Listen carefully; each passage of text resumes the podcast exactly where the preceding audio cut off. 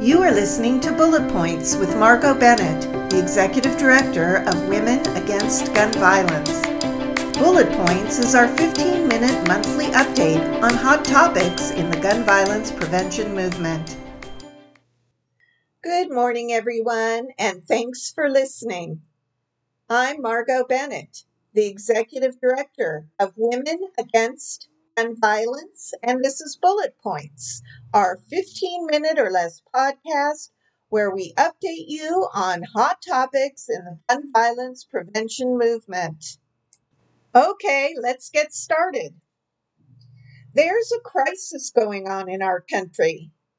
I'm not talking about the pandemic and I'm not talking about gun violence in general, although both are crises. I am talking about suicide. Suicide is the second leading cause of death for America's young people. September is Suicide Prevention Awareness Month.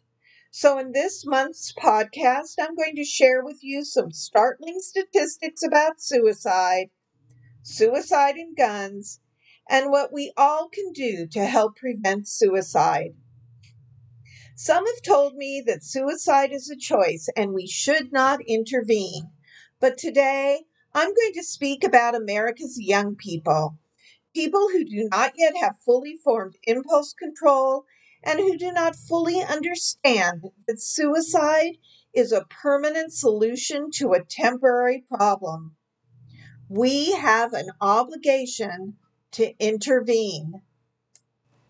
To emphasize the episodic or temporary nature of suicide triggers, in a 2001 study in Houston of people ages 13 to 34 who had survived a near lethal suicide attempt, when asked how much time had passed between when they decided to take their lives and when they actually made the attempt, a startling 24% said less than five minutes. 48% said less than 20 minutes. 70% said less than one hour. The episodic nature of suicidal feelings is also borne out in the aftermath. Nine out of 10 people who attempt suicide and survive do not go on to die by suicide later. Means matter. Approximately 90% of suicide attempts with a firearm end in death. More people in this country kill themselves with guns than with all other intentional means combined, including hanging, poisoning or overdose, jumping, or cutting. Though guns are not the most common method by which people attempt suicide, they are the most lethal. About 90% of suicide attempts with a firearm end in death. Drug overdose, the most widely used method in suicide attempts, is fatal in less than 3% of cases. Suicidal individuals who take pills or inhale car exhaust or use razors have time to reconsider their actions or summon help. With a firearm, once the trigger is pulled, there is no turning back. Each year, thousands of young people die by suicide using a firearm, an average of eight youth every day. Boys and young men represent nearly nine out of 10 firearm suicide victims and are seven times more likely to end their life with a gun than their female peers.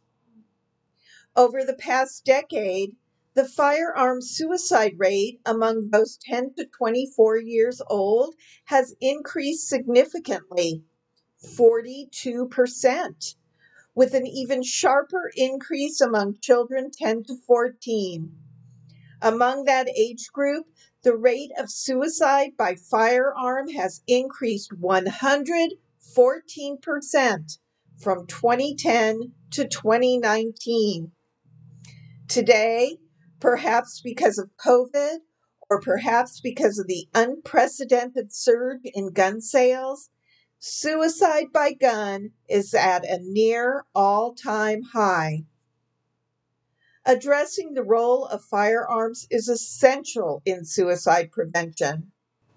We know that removing access to firearms is the easiest and fastest way to reduce the risk because most people who attempt suicide do not die unless they use a gun. Suicide attempts not involving a gun result in a 4% death rate. Conversely, approximately 90% of suicide attempts by gun end in death. Let's talk about locking up your guns.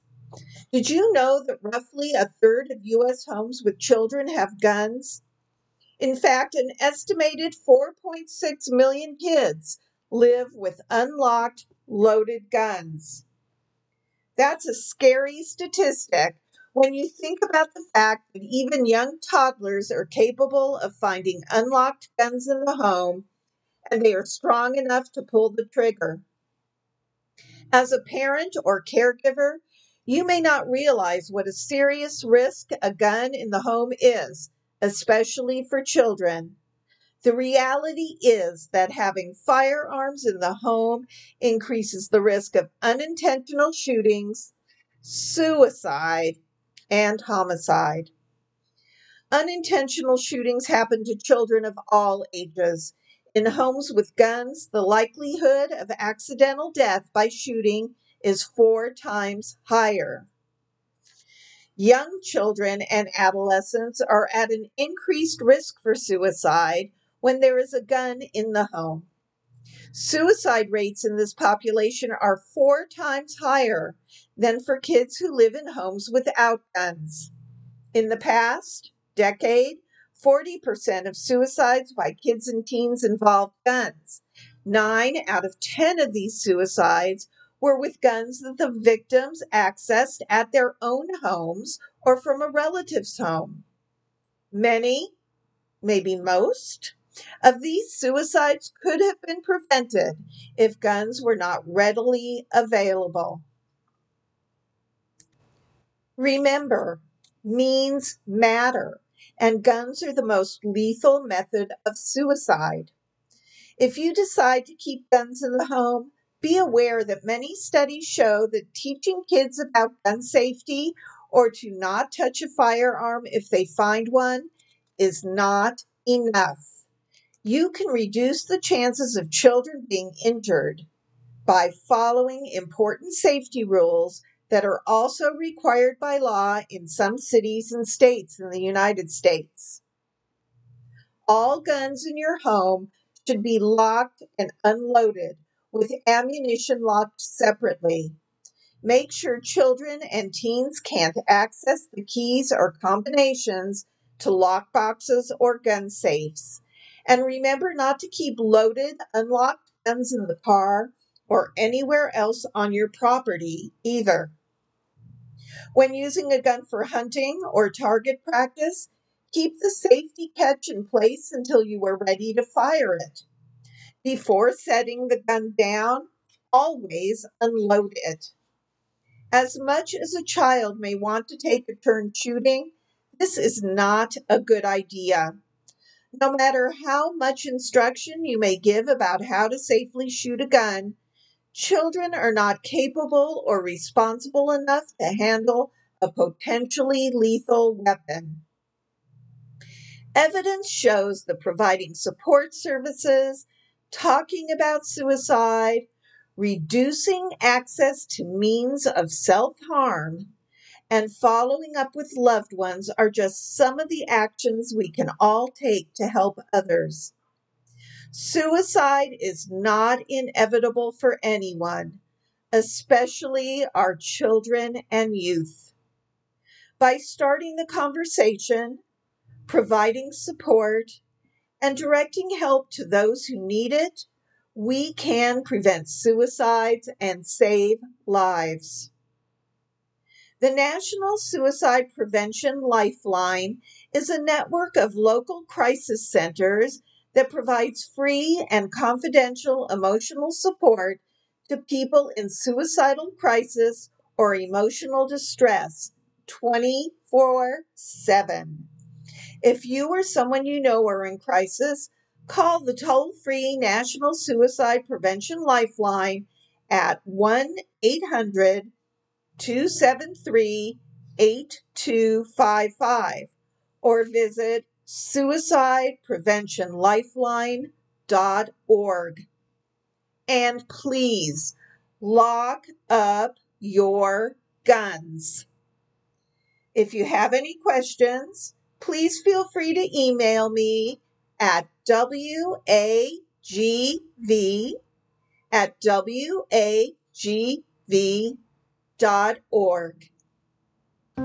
Thank you for listening to Bullet Points, and be sure to follow us on Facebook, Instagram, and Twitter.